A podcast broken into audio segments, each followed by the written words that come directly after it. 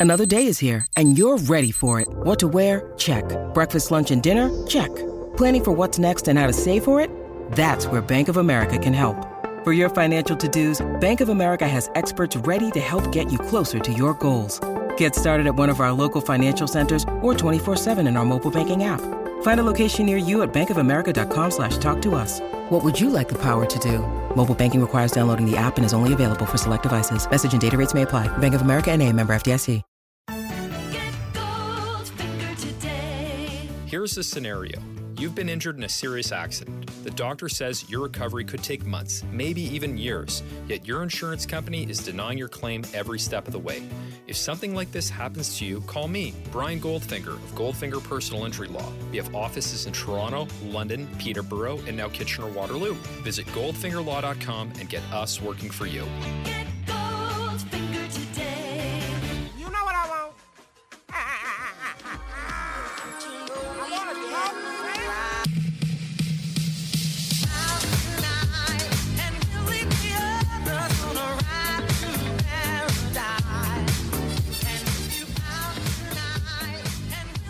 Hey, that was, I don't know, less than ideal, but only like a slight degree under ideal. It didn't really matter. In a game like this, you wanted to see maybe somebody who hadn't had minutes yet pop off and show some self creation. But in this game, uh, it's basically just Chris Boucher.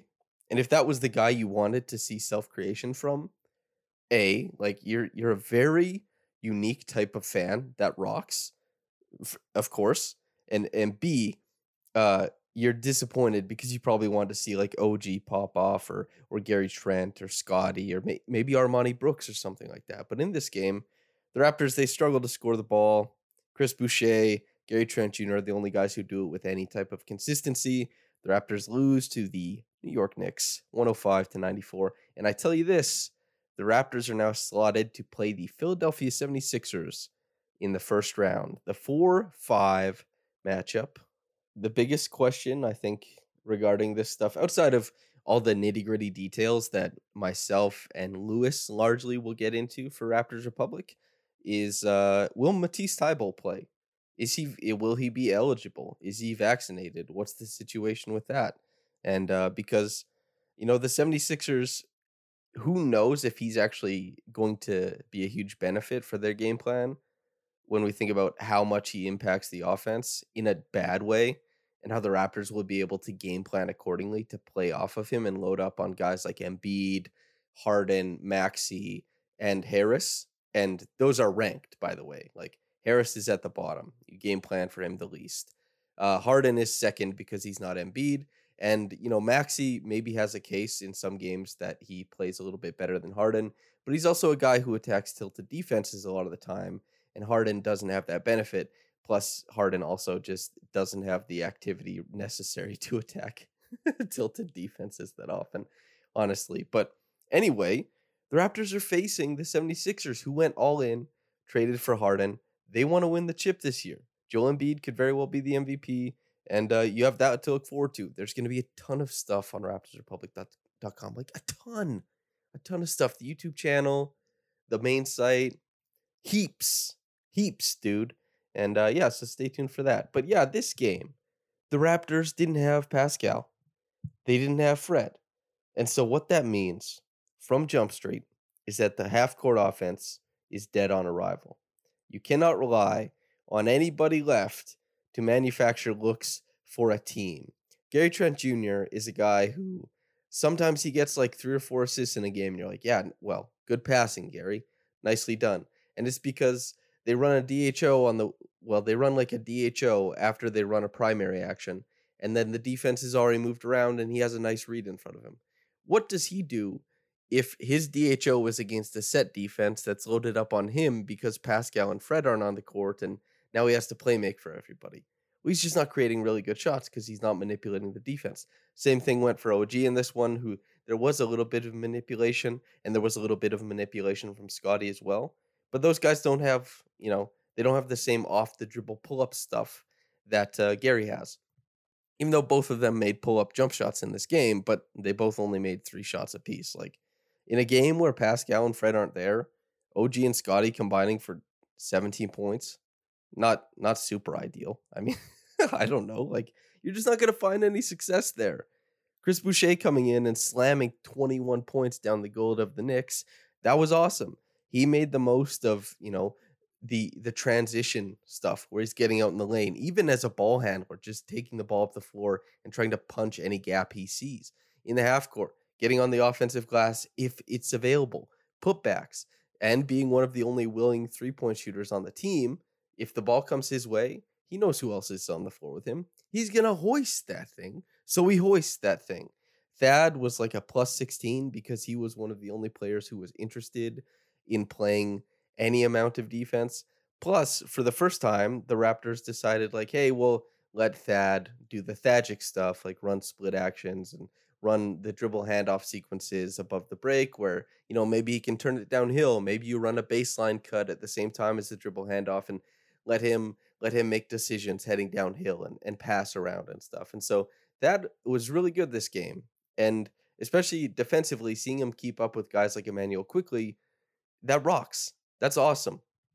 That's all I want to see. Like, if Thad were to make like four corner threes in this game, that would mean less than less to me than seeing him stick with Immanuel Quickley. Because Immanuel Quickley and Tyrese Maxey, for example, aren't interchangeable, but they're both very quick, very rapid guards who get to floaters, and there is some overlap there. And seeing Thad, even though Quickley isn't as good as Maxey, stick with uh, Quickley in this game was like, hey, maybe you know, maybe in a few days when he plays Maxey on a switch or something like that, he's not going to give up a, an easy look. Maybe he's not. Maybe he could even get a turnover, right? Stuff like that. Force him and funnel him into tough positions. So that was cool to see. Yeah, OG again because he's super important. I'll have a video later this week on Yahoo Sports Canada wherein I outline why OG will be the uh, X factor for this upcoming series. And obviously, stars have to be stars, but OG is in the you know the awkward position of like he is between stardom and uh, just an unbelievably high level role player, if you would even call him a role player, right? I wouldn't call OG a role player. So that's why he's, you know, in X Factor mode because th- they're the 76ers. Well, I'll explain way more in depth in the video and have visual aids and that kind of stuff. But the 76ers are going to have to play off of somebody. And my guess is they're going to try and get away from OG and they're going to try and load up on other guys as they have all season, as every team has all season. And OG, as we saw in this game, some nice downhill decisions, you know, a little bit of isolation stuff. It didn't go great, but there's enough there that you say, okay, you live with that. He's just getting back into the swing of things. In this game, he does it. And I think it it's not this game exactly, but it's just his overall body of work, I think will translate as it did against the Celtics. It will definitely translate really well to the playoff atmosphere where the margins are thinner and suddenly a guy like OG who can screen, can shoot, can make decisions as a passer going downhill is involved in more screening actions, is involved in more advantage extension plays or advantage finishing plays than he usually would be because it's not the it's not the regular season anymore. Maybe Khem Birch's minutes are cut way down. And OG is the guy on the opposite end of those little, you know, float passes to the short roll. Maybe he's the guy, you know, taking two dribbles and assessing the floor instead of Khem Birch. And that is something that defenses have to be prepared for. That's something that we didn't see tonight against the Knicks, but it's just it's important. And uh, so yeah, the downhill stuff was good against the Knicks. It was off his own dribble. It wasn't after a screen or anything. But yeah, uh, OG was good. Like, well, he wasn't really good. He he was probably he. If you asked him, like, do you want to go 0 for five from three? Do you want to go three for nine from the floor? He'd be like, no, that's bad. I don't want to do that. And that's that's probably accurate. He he he had a bad shooting night to be certain. And part of that is because he's trying to shoot off the dribble all at once. And he's a definitively very good set shooter. Definitively. But uh, in this game, you know, when he has to try and work it into the pull up, it hasn't come around yet. And them's the breaks. Scottie, he can to pull up three nice and early, but he only took five shots in this game. No free throws either. He was chilling. You know, it he he didn't think obviously that this was, you know, a game where he could make his case for rookie of the year. He thought, you know what, these guys have already made up their minds. Let me chill. Let me relax. get a run in, get a sweat in, make some make some nice little passes, make some nice little plays. But 21 minutes for Scottie in this one, seven points, two boards, five assists, was kind of just going through the motions, and that's all right. And when it comes to like Precious and uh, Armoni Brooks, you know, Gary, OG, Scottie, Birch, a lot of this is just going through the motions. This wasn't a particularly competitive game. Like their defensive shell was fine. The 76ers shot making talent isn't really that great. Like this was a game where if the ball funneled to Alec Burks, sure he goes four for seven. If it funnels to Evan Fournier, he's two for 11. Uh, Taj Gibson is one for four. But Obi Toppin pops off for 42 points. Immanuel Quickley has 34, 10, and 12, a triple double. These are just guys punching at a defense that definitely, if it was fully geared up, could have taken away those two as the main two options. But this is the last game of the season where the Raptors, they're set at number five. The seeding changed or had the possibility to change based on how the Celtics played the Grizzlies and the 76ers played the Pistons. It played out straight. Everybody won. And so now it's 5 4, and the Raptors play the 76ers. Same old, same old. And Quickley and Toppin took advantage of some of that, you know, lackadaisical defense, lack of composure, lack of intensity, and just punched these gaps over and over again. And I mean, 6 of 14 from downtown for Obi Toppin rocks. He had like seven dunks that were so much fun that you're like, wow, I, I can't believe that guy dunked it. And not only that, not only did he dunk it, he turned it into like a double clutch reverse dunk. He's just everything. Those arms go forever. And uh, you know, I, I want good things for Obi Toppin. I love when players are good at basketball. And he certainly was in this game. You know, him him and Immanuel, they did their thing. If the Raptors wanted to, could they shut them down? Of course. Of course. But this is the stuff that will fuel the Knicks for years. Because they're like, remember, you know, Immanuel Quickley, 34, 10, and 12. The way we talk, the way Raptors fans like Ben Uzoh, the, the triple double game that moved them from the what would have been the seventh pick to the eighth pick. Classic stuff. I, I don't know what the the implications for the draft are for New York after this, but anyway, yeah. The Raptors they lost this game. It's because they couldn't manufacture offense, and many people failed at that. Yuta failed at that. Uh, Malachi Flynn failed at that. Armoni Brooks failed at that. Gary Trent Jr. did mostly his stuff, and that was he- he put shots up and he hit some of them. 17 points on 17 shots and 17 points on 20 used possessions. Eh, you know that's fine. Whatever. You you you take it, you leave it. it does, Gary Trent is going to be asked to do this anytime soon. Maybe maybe ever, right? So who cares really? They lose the game. Who cares? They lost the game. Who cares? There's no repercussions. There's no there's no consequences. Pascal was sitting on the sideline wearing a toque that said peace and quiet. And that's what you're gonna have once this podcast is over. But yeah, uh, Reggie Evans Award goes to Chris Boucher.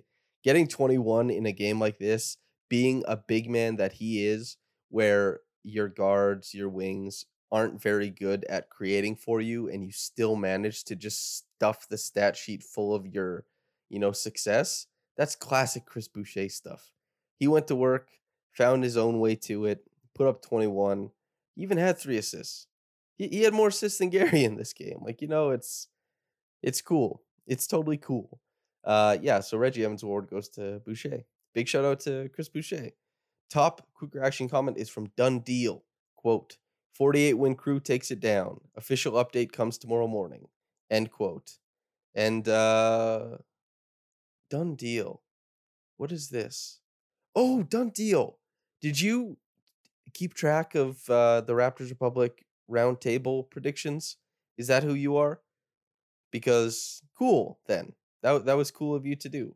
Um, the Raptors Republic, uh, the writers, like in our Slack, um, you were brought up what you did, and I- I can't remember. Maybe it's like a month ago that you posted it or something. But anyway, yeah, cool. Thanks for doing that.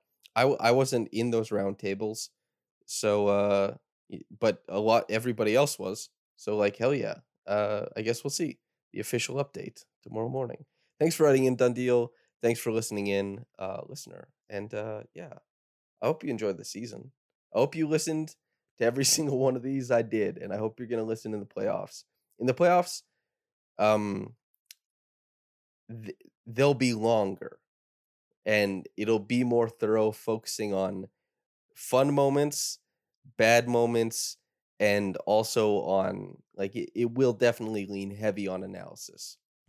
That's kind of my bag, and uh, you know, I think it'll probably be it'll probably it'll well. I'm gonna go out on a limb here and say it'll be the best post game analysis you can get on the Raptors. And that's what I'm here to do. And that's typically what the Raptors Reaction podcast has been since I took over.